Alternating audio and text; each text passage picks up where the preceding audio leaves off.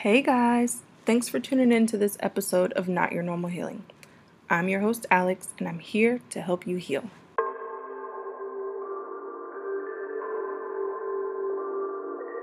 Beach Boys, they in trouble.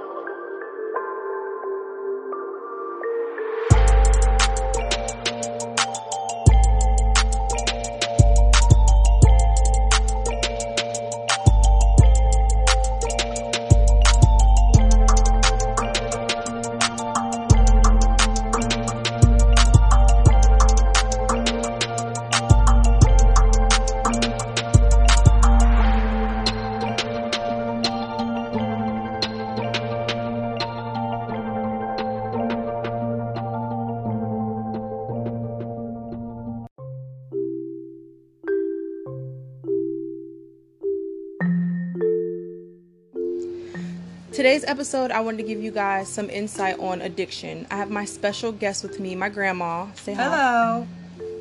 So, for those of you who don't understand addiction, um, my grandma will explain it to you. Addiction is an obsessive compulsive disorder that is incurable, can be fatal, but is manageable in some cases. So, that is a brief definition of addiction. There are many different types of addiction substance, drug, and behavioral addiction. What are some symptoms of addiction, Grandma? Uh, some symptoms of physical addiction are uh, neglected uh, duties that you don't do what you're supposed to do, uh, personal hygiene neglect, uh, job neglect, um, parenting duties, um, bill paying, things of that nature. You forget to eat.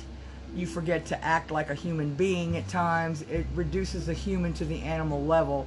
And drug addiction. Okay. Um, what about behavioral addiction, like binge eating, gambling, social media, stuff like that? What are signs and symptoms of behavioral addiction? Behavioral addiction is almost generally always uh, monetarily detrimental.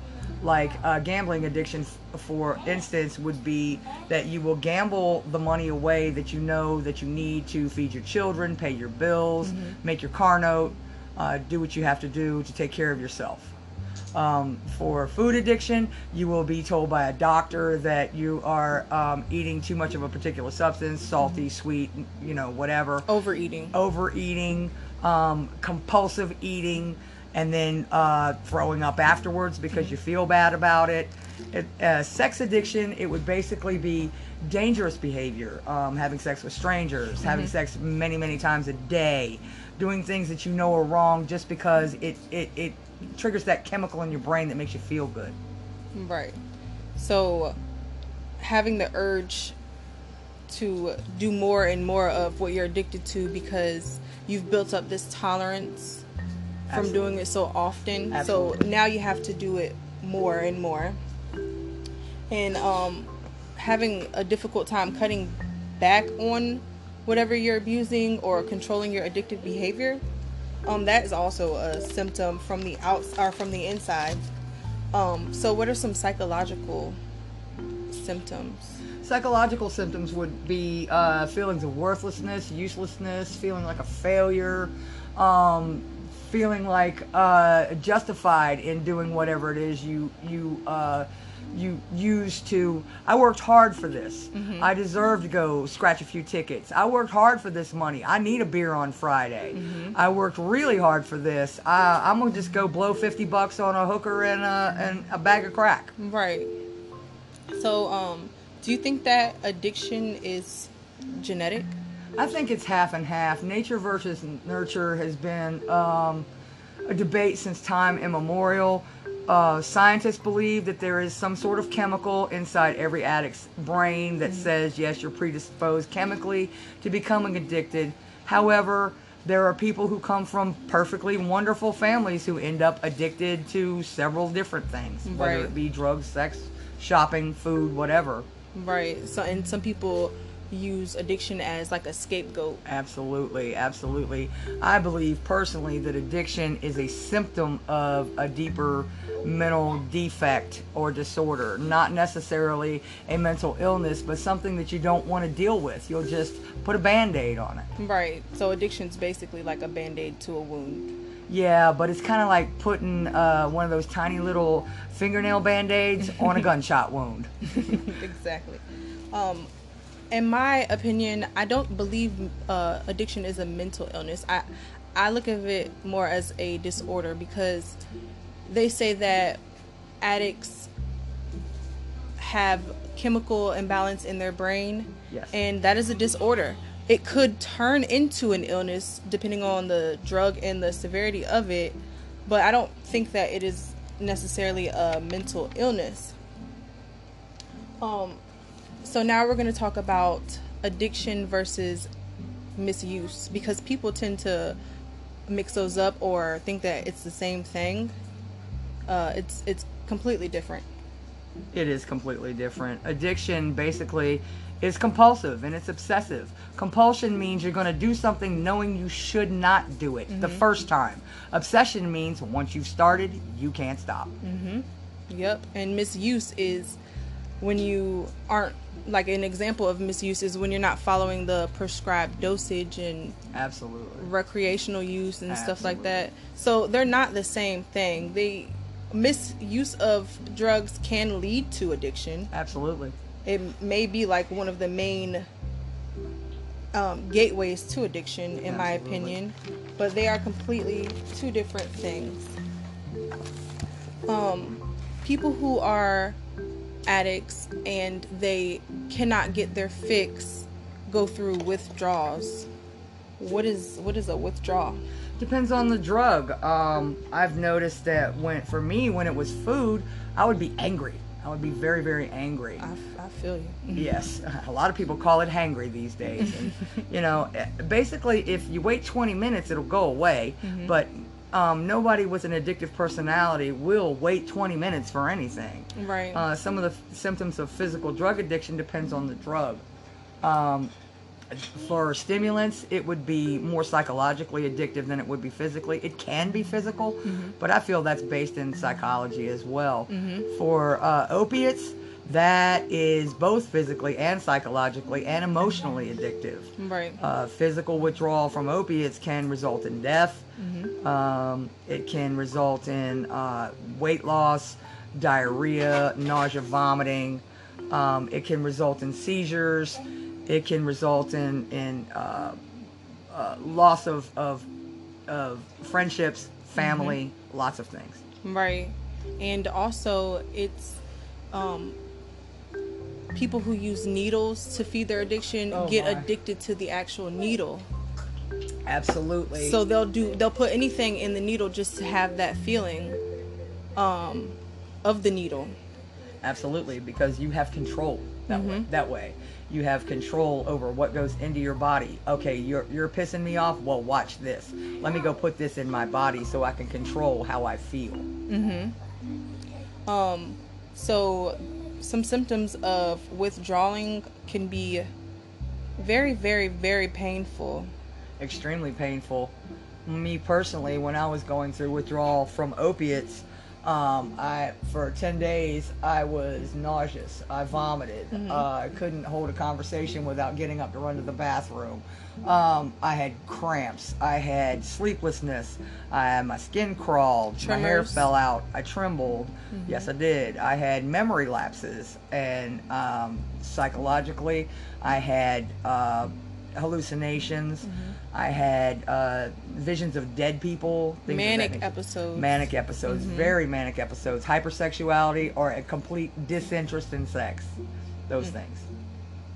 So I have a timeline of certain um, withdrawals from different drugs. Yes. Um, opioids, the withdrawals begin within 8 to 24 hours after the last use and can last about 4 to 10 weeks. They can. Mm-hmm. They can. Physically, opioid addiction, depending on the um, the level of uh, use that you had before you stopped.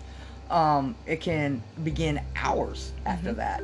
Um, it can last up to uh, 10 days. In my case, it was about 10 days. Physical withdrawal. What was the experience like withdrawing from opioids, which are painkillers? It was horrible. It was ridic- ridiculously horrible. I had uh, family responsibility that I had to meet at three days of withdrawal, and I got up and did it anyway. However, um, it was uh, something that I had to be in court for for a family member, and uh, someone literally had to come and knock on the door when the person got on the stand because I couldn't I couldn't uh, stop hugging the toilet. Um, so benzos, which are uh, de- suppressants. No, benzos are anxiety medications. Mm-hmm. Xanax, uh, Valium, uh, Klonopin, things of that nature. Mm-hmm.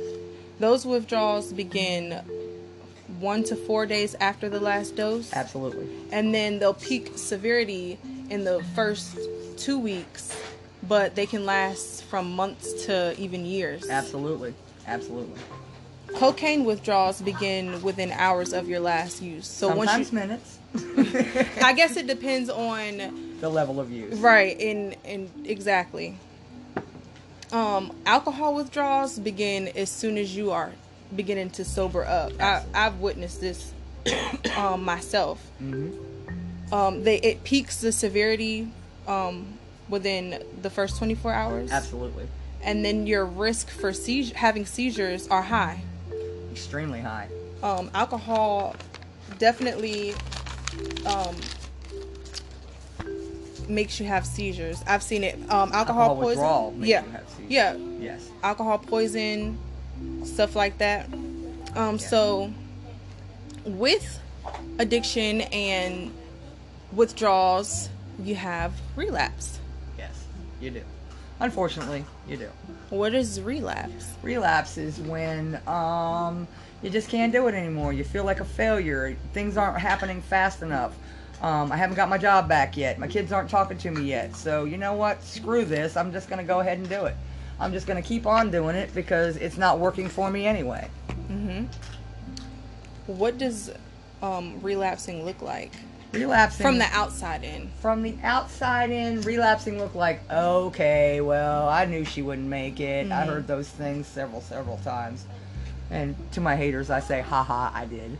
Um, um, uh, relapsing from the outside looks like um, secretive behavior, uh, stashing money, uh, missing money. Um, I just, oh, I'm sorry I couldn't make it to my kids' uh, school conference. I'm sorry something came up. I got a flat tire. When in actuality, I was sitting in the parking lot with a 40 in my hand, going, nope, not going in there now. or let me just get this drink in and then you spend too much time getting that drink in and you don't make it You don't anyway Make it. You don't make it.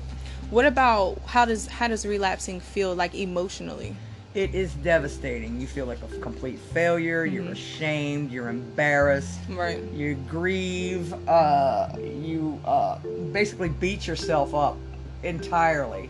And then other people feel justified in their relapse, but I call those the people who weren't ready to quit anyway. right because you everyone isn't ready to to recover Yes, and on that note, let me say this. If you're involved with someone who's in active addiction, you cannot save them. You cannot stop them. No one can stop until they are really wet, ready to stop.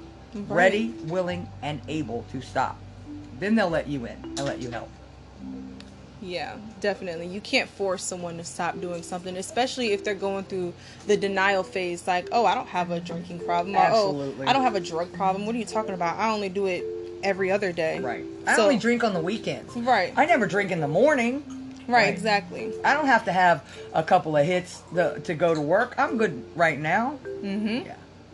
So, one of the most common times for an overdose, especially deadly overdose, is after attempted sobriety and and you relapse. Absolutely. Especially on opioids. Guys, I can't say this enough. This is personally very dear to my heart. This cause has come to me recently in the death of a very dear, uh, damn near lifelong friend. Right. Um, God bless his soul. God bless his soul. Mm, give me a second.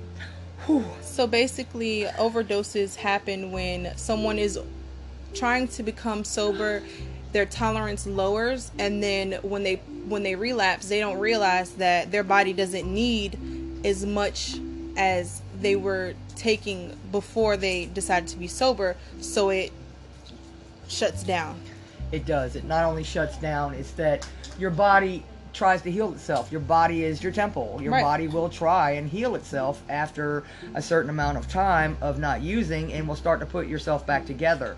However, your liver function, your kidney function, your brain function um, has begun to heal. And if you put the same amount of the same substance into your body, or these days you don't know what you're getting exactly because you oh, can say you're just going to go get a couple of caps, a regular old street heroin, and you're going to get some freaking fentanyl, and it's going to knock you out. And uh, by knock you out, I don't mean that you're going to fall asleep for a little while. I mean you're not going to wake up ever. Exactly. So relapsing is definitely it well it could be very very uh, dangerous. Another risk that comes with relapsing is something called backsliding. Backsliding. Mm-hmm. Backsliding is a very painful, painful thing. I've done this many, many, many, many times. I was addicted to crack for many, many years, and backsliding for me was I was clean one time for two entire years, and um, finally it was like, okay, I deserve this. I can go out and I can go blow fifty bucks. Nobody's gonna know. It's only gonna be one time, and um, I you have know, to celebrate. I worked all this time to do all this. I should just go ahead and reward myself for this, which is the most ridiculous thing I've ever said to myself. Right, because if you think about it, you just said you worked so hard to get where you're at. Right. So then you're going backwards. It's like falling back off a ladder. Mm-hmm. You got almost halfway up and you just look at the bottom rung and go, "Well, it was easier down there. Let's start all over again." hmm And then it mentally you start to crave that feeling just thinking about it. Absolutely. So that's why um, addicts need a lot of support.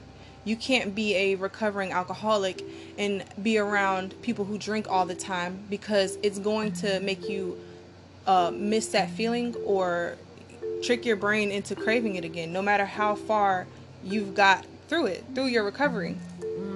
yes and no. Mm-hmm. I agree to the point where in, in early recovery that putting yourself back in the barbershop, um, you're gonna get a haircut.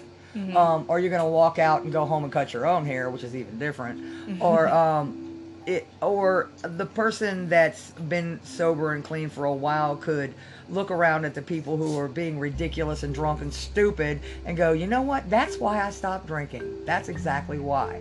Then again, there are people who uh, put themselves in those situations to test themselves, and that is dangerous. Right. That is wickedly dangerous, impulsive, and crazy. yeah, and and temptation. Temptation. It's crazy. yeah, there's that. So, not only does addiction affect the addict, it also affects the ones near and dear to them. Absolutely. It affects uh, family finances, uh, family physical health, and psychological well being, right? Absolutely. You were. You had different perspectives of addiction. You I were sure the you were the addict. You were the mother, the daughter. You you've played many roles, many many roles. So sometimes family members actually play a role in an addict, like enabling them because they have to adjust to their new normal. Absolutely. There's you can't get someone to to stop doing it, so you have to adjust. Um, so there's six roles in a family of an addict.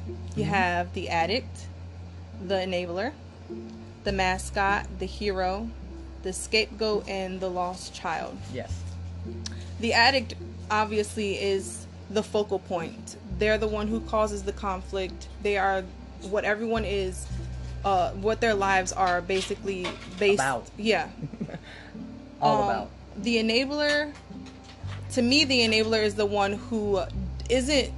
They don't have enough knowledge on addiction, and they they start to feel bad. They feel like, oh, I'll, I'll take care of your kids. It's okay. Mm-hmm. Absolutely. I'll here take this money here, or you're gonna get it from somewhere else. You might as well, you know, get it from me. I don't want you out there selling your body. in my case, it was extreme. My mother decided that because I was a cocaine addict and uh, people were knocking on the door looking for their money, that she'd just sell cocaine herself. And um, Yeah.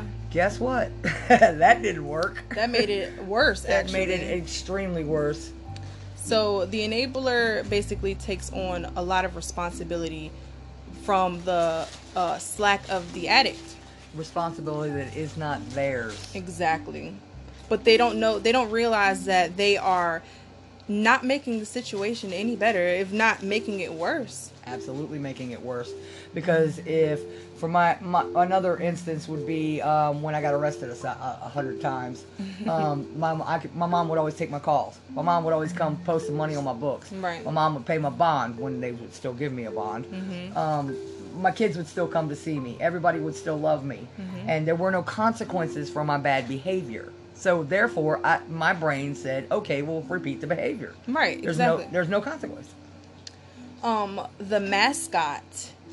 hmm What's the mascot? The mascot Keep it.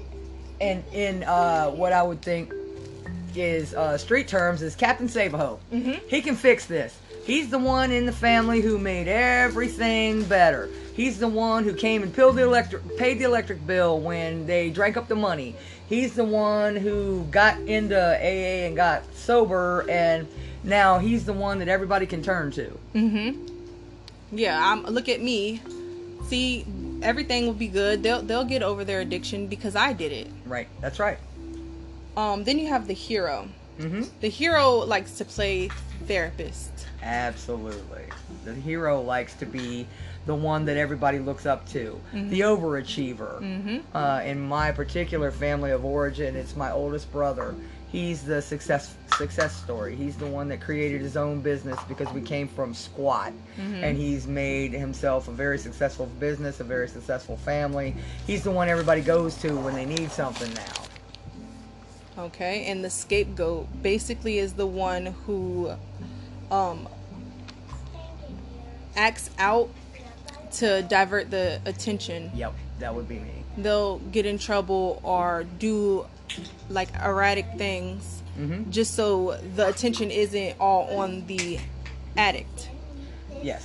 And in my particular case, I would say, um, I'm sorry, I was supposed to wash the dishes last night. I'm sorry, I stole mom's car and parked it wrong in the driveway. Mhm. Um, I'm the one that uh, got in trouble in school. Here, look at me, look at me. In one particular case, I had a child, just so somebody would actually pay attention to me instead. Not that I would change that because I adore my child. Mhm. I adore her too. Yes, that's her Bob. uh, but uh, there are definitely um, things to be said for not being a scapegoat. You have a right to live your own life. Mm-hmm. You don't have to act like that. You don't. The last role is the lost child. The lost child. The lost child is the one who doesn't really get any attention or um, any praises because the whole family is focusing on the addict. Or the other players in the game. Right. To me, the lost child means my sister. hmm My sister was put up for adoption when she was five years old, and she was adopted by another family member. We grew up thinking we were cousins for the longest time, and my sister wasn't acknowledged until she was uh, an adolescent, and she wasn't given the attention that I was because I was the scapegoat. She wasn't given the attention that my brothers were because one was a hero and one was uh, uh, the mascot. Um, my sister basically was a lost child. She didn't get what she needed from her family of origin. Right. And those are usually the ones that um, escape. They're the ones who don't really have too much to do with the family. Absolutely. For the longest time, I couldn't even talk to my sister. She wouldn't even speak to me. And then uh, just in recent years, we've become very close again, and I'm very grateful for that. But it took a lot of work on both our parts to do that. Right. I mean, we come from a family with full of Crazy people! right, exactly. We come from a family full of um, addiction behavior, Yes, very much so. and everybody deals with it in their own way, Everybody does. and and it tears relationships apart. It does. Luckily, we're strong enough to mend those relationships. Some of us. Yeah, some of us. Some of us. um, so basically, addiction plays a huge role in the family's lives too. Yes. Their lives basically revolve around the addict. Absolutely. But that's not every family, but for the most part, That's our family. right. Our So- happy, unhealthy, dysfunctional, dat functional family. Welcome to our chaos. Hey. so, um, I was doing a little research on this and I stumbled across some statistics um, about addiction, substance addiction, not really um, behavioral addiction. Um, so, almost 21 million Americans have at least one addiction, but only 10% of that receive treatment. Absolutely. And in this time of pandemic, it's even worse. Mhm. Um, a lot of places are closed or because of COVID or because of, you know, people not. And, and for me, I just got to say this if an addict doesn't have an easy avenue to get out, they won't. They won't. Right, exactly. And also, um, some people are uh, want to be sober, th- but they just don't know where to turn, what resources Absolutely. and stuff like that. Absolutely. Um, another statistic was um, drug overdoses have more than tripled since the 1990s. I would say that's even bigger now. Probably. With the opioid pandemic. Mhm. Um, no one talks about the opioid pandemic anymore. They talk about the COVID. They talk about child trafficking. They talk about, you know, several other things. Nobody talks about how many people are dying right now from Right. the opioid epidemic. About 130 Americans, to be exact. Absolutely. Um, about Per day, by the way. Per day, yeah, exactly. I left that part out. About 20% of Americans who have depression or anxiety disorders also struggle with substance abuse. And I'm not blaming the doctors, but it's they get addicted to the antidepressants, Mm-hmm. So- I, I don't know about that, but yeah. Xanax or Yeah. stuff like that. They get addicted to it. So it's uh, doctors throwing prescriptions at people cause addiction. Yeah, because a lot of doctors don't explain to patients when they give them these prescriptions for these pills that you also have to have therapy. Right. You cannot just put a pill in your mouth and magically everything's going to be sunshine and roses. You have to have behavior modification therapy. You have to have regular one-on-one visits with a therapist. You have to have a group of people that are in your corner and mm-hmm. backing you and pulling you back up when you fall down, mm-hmm. and who you also pull up them when they fall down. Exactly. Good support. Absolutely. about three, 300 million people throughout the world have an alcohol disorder and on average 30 americans die every day in an alcohol related car accident Probably higher now during the pandemic as well. Definitely. Probably. Mhm. Yes. um guys don't drink and drive Please God. My my uh, another one of my granddaughters, my my beautiful Anissa, she lost her cousin to an alcohol related crash last year, and it devastated my grandchild. And it's, it's it's so hard for me to sit back and watch someone who's left behind, which is another addition, uh, uh, uh, another issue I want to I want to um, address is survivor's remorse. Those of us who are left, right my husband, whom I adored dearly, hmm stopped using, stopped drinking for 18 months. And he died in my arms the day before my birthday, three years ago. Survivor's remorse meant for me that I have to live without him now. hmm Even though we used together, um, I did support him in his quitting. hmm I did not. I, I also quit at the same time. However, it was too late. The damage had been done. hmm And if it's not too late for you or someone you love, share this information with them. get help Please, God, get help. About 10% of people who misuse prescription opioids become addicted to them Absolutely. when I feel like we've said that like three times. So uh, pay attention. Pay close attention. If you go to the dentist, you got a toothache, the doctor gives you uh, five pain pills. You take them home, you take two. Then an hour later, you take three. You're misusing your prescriptions. Right. And you are addicted at that point. Right. And you will feel some withdrawal. Exactly. And and like we discussed earlier, withdrawal is painful. It's not pretty. it's not just painful, it's also psychologically detrimental and can make you feel like a failure, you know, just because you screwed up with the prescription. hmm Just for that reason. I wanted to add though, um, not always, but um, in families of addicts, when the addict gets clean, the some family members um, have become addicted to that addict's behavior. Absolutely. They become addicted to that. And so, like we said, addiction is 50% genetic, Mm-hmm. It's half and half. it's half and half. Yes. Sometimes you have to get away from those people Yes. for your own mental health. You do. If you're clean and you're struggling and your family's not supporting you, call me. I'll help you out. I'll be your family. So if you are someone you know struggles with addiction, I have a couple hotlines you guys can call. They're open 24/7.